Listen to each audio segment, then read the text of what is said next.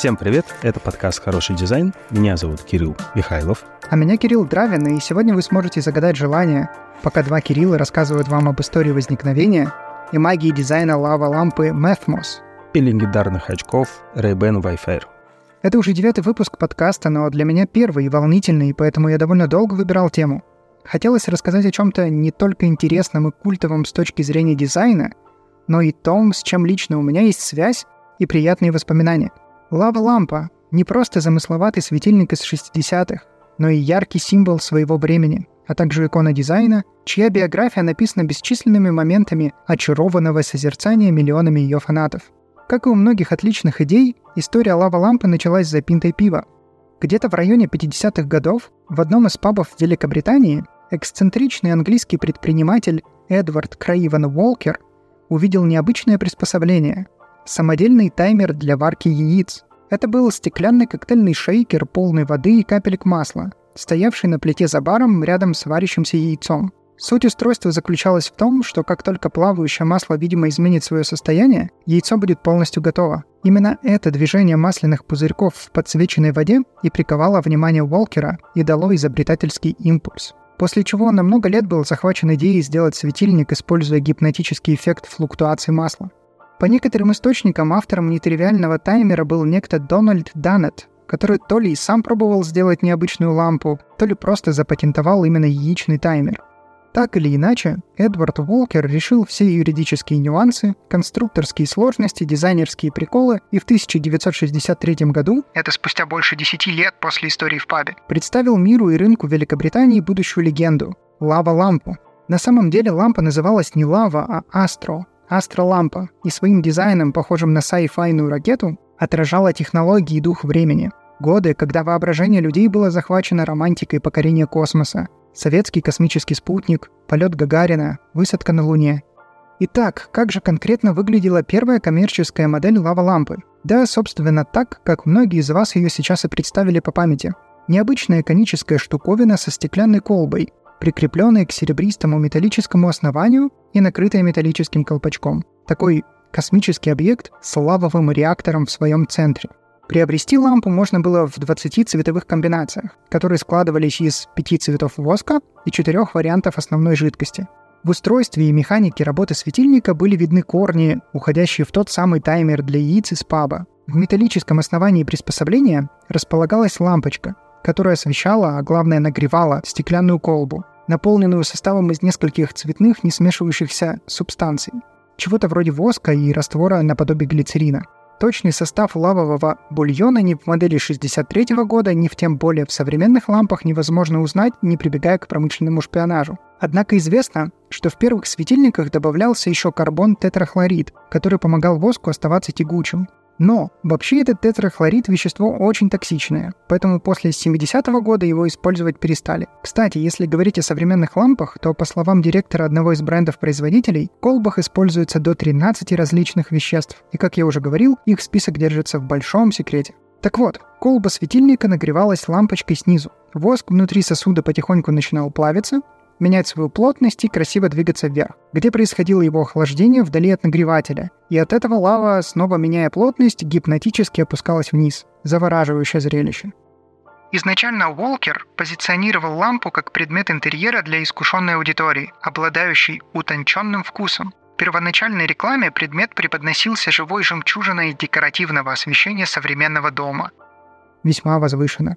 Однако истинную любовь лава-лампа заслужила у совершенно иной аудитории. Гипнотический эффект от бурления пузырьков, яркие цвета и приглушенное свечение совпали с состоянием души молодежи и философией тех времен. Лампа была буквально создана для наступающей психоделической лихорадки 60-х. Для массового производства своих астроламп Эдвард Уолкер с женой основали компанию Crestworth с заводом в Англии а через пару лет на немецкой торговой выставке продали права на производство ламп в Америке паре предпринимателей, которые открыли завод в Чикаго и назвали компанию Lava Light. Кажется, с этого момента Astro и стала Lava лампой. К концу 60-х Волкер на своем заводе выпускал по несколько миллионов ламп в год, а Lava Light не меньшими масштабами покрывали рынок США. Лампы были повсюду. У хипующих студентов в общежитиях, у музыкантов вроде Дэвида Боу и Битлов в их студиях, в самых модных заведениях Лондона и Нью-Йорка. В 68-м вышел эпизод «Доктора Кто», где светильники были частью космического интерьера. Лампы выпускались разных форм, размеров и цветов, и даже с добавлением блесток.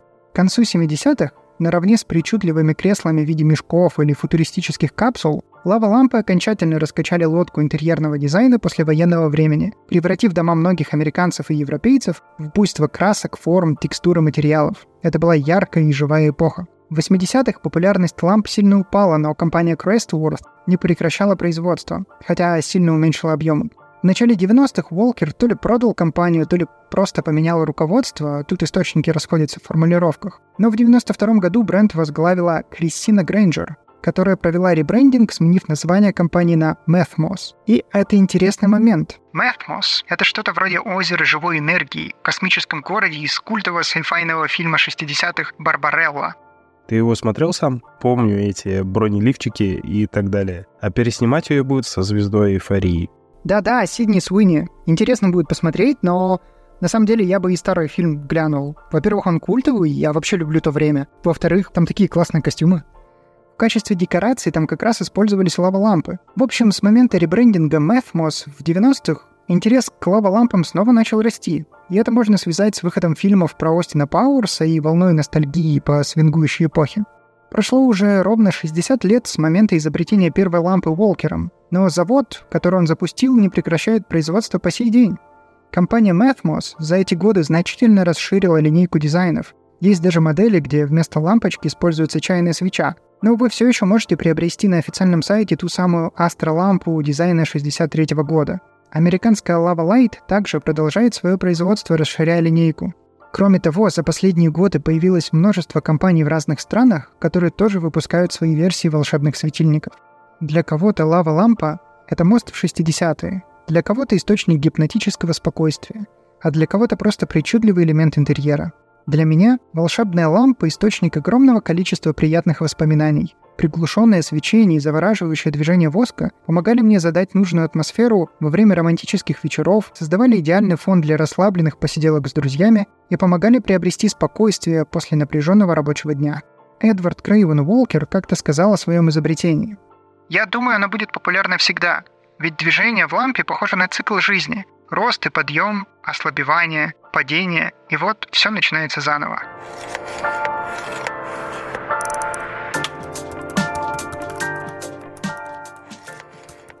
Так, давай немного послушаем про Ray-Ban Refair. Это не просто солнечнозащитные очки, настоящая икона хорошего дизайна, которая навсегда изменила отношение к очкам. С момента своего появления Wayfarer стала символом моды и неотъемлемой частью гардероба каждого стильного человека, став прочной частью американской культуры и истории.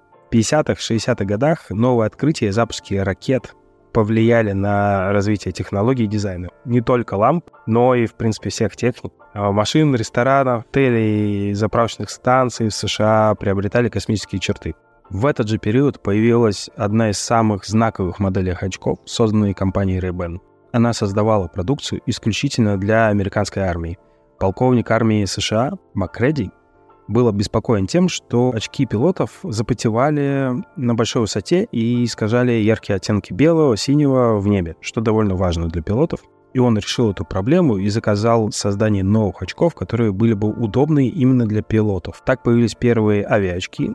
Мы их знаем как очки-авиаторы. Джон начал работу над созданием очков вместе с компанией-основательницей Ray-Ban Bauhan Lop. Он стремился создать модель, которая бы уменьшила блики, защищала от солнца и ветра и была бы прочной. В 1937 году был создан первый прототип пластикоправый, и он оказался непрактичным из-за неустойчивости к перепадам температур. Спустя год пластик был заменен на прочную сталь, и в 1937 году модель стала доступной для широкой публики. Затем были выпущены еще несколько моделей, но после чего началась Вторая мировая война. Баухлаб выжила благодаря крупным государственным заказам. После войны наступил экономический подъем, во время которого стали популярны яркие выразительные модели, что также повлияло на новый итог музыки и моде. Ray-Ban не отставали от новых тенденций, и в 1952 году инженер и дизайнер Рэймонд Стефлер кардинально изменил будущее компании, создав Wayfair. Это была первая модель из пластика, официально поступившая в продажу. Линии модели отсылали к плавному стилю, также известному как аэростиль, автомобиля Cadillac. Референсом к дизайне модели также был использован лаконичный стул Ames, созданный супругами Чарльзом и Рэй. О, я вспомнил американские дома на колесах, серебристые такие. Вот они как раз были тоже в этом аэростиле. Плавная форма и супер-мега серебристая поверхность. Да-да-да, он блестящий, прям такой, какая-то ступень от ракеты. Кажется, до своей суперпопулярности в таком МакКонахи жил. Очень интересно. Один из критиков дизайна отметил, что эти очки превратились из сугубо мужского аксессуара в унисекс. Очки стали символом стиля, но все еще имели необходимую им функциональность. Ray-Ban смогли перейти от военного назначения в поп-культурный статус. Модель Wayfair сильно помогла этому. Многие знаменитости также добавили популярности Wayfair. Другие бренды начали делать похожие модели, но все они все равно ассоциируются с Ray-Ban. Например, многие до сих пор думают, что президент США а, Джон Кеннеди носил именно Wayfair, хотя это была аналогичная модель другого производителя – Такая же ситуация была и с Одерой Хепберн в фильме «Завтрак у Тиффани». У нее, кстати, были очки «Манхэттен». Но это все равно не помешало Wayfair стать пионером дизайна.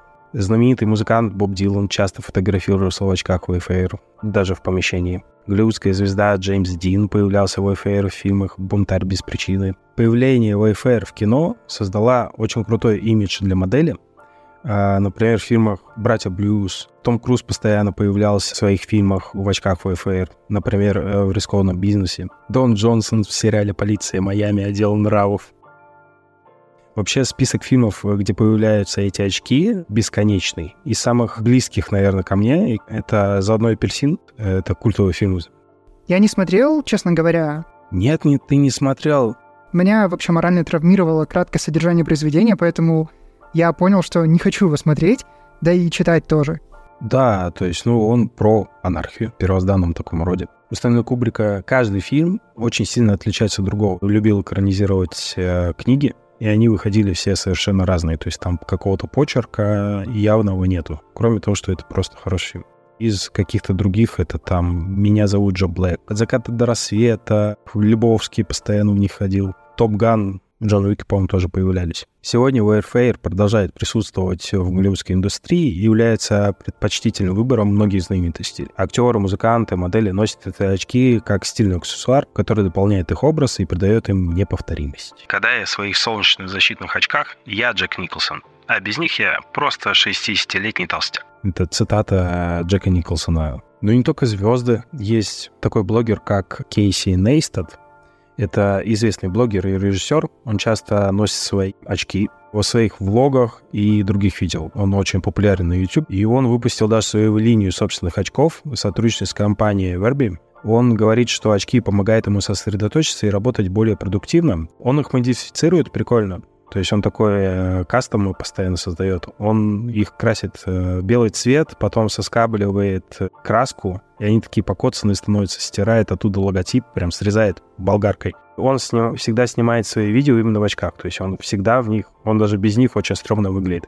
И они ему помогают записывать видео, потому что он может смотреть на экран помощник с текстом, который он должен читать, и его не видно, что он косится куда-то в бок. Он снимает креативы рекламной кампании для крутых брендов. Сначала по фану создавал э, просто рекламу для Nike, которая там завирусилась и так далее. Только после этого в следующий раз он подписал контракт с Nike. Типа. Я загуглил, о, да, реально, он все время в них, и, блин, они действительно такие покоцанные. У него даже есть видео о том, как он это делает специально. Он идет, ему дарят э, рейбены такие складывающиеся. Его там спрашивали, почему ты так, типа, делаешь, зачем ты, типа, портишь. Мог бы просто купить, типа, ну, другие очки. Он такой, зачем? Это, типа, ну, лучшие очки, которые есть. Это стекла хорошие. Мне не нужен бренд. Типа, ну, это просто сами по себе очень хорошие, качественные очки. Блин, прикол. Это была отличная подводка к тому, что цена и материалы для солнцезащитных очков Ray-Ban тоже делают их очень выдающимися. Линза из стекла, а лого винты, штифты и шарниры из трех видов металлов. Оправа изготавливается методом литья под давлением из целлюлозного пропианта, который получается из очищенной древесинной массы. Важно отметить, что производство материалов — это только один этап в жизненном цикле продукта. В начале нулевых Wayfair можно было купить в самых разных магазинах, вплоть до заправочных станций и аптек. Это были все те же качественные ray но бренд переборщил с их изготовлением, и в глазах потребителей модель потеряла в цене. В 2002 году Ray-Ban представила обновленную версию Wayfair из облегченного пластика с более тонкой оправе и уменьшенными линзами. Винтажные версии в то время имели больший спрос на eBay. В 2009 году Ray-Ban выпустили два новых проекта Wayfair Ray Sprints на тему комиксов и ограниченный тираж со вставками 18-кратного белого золота.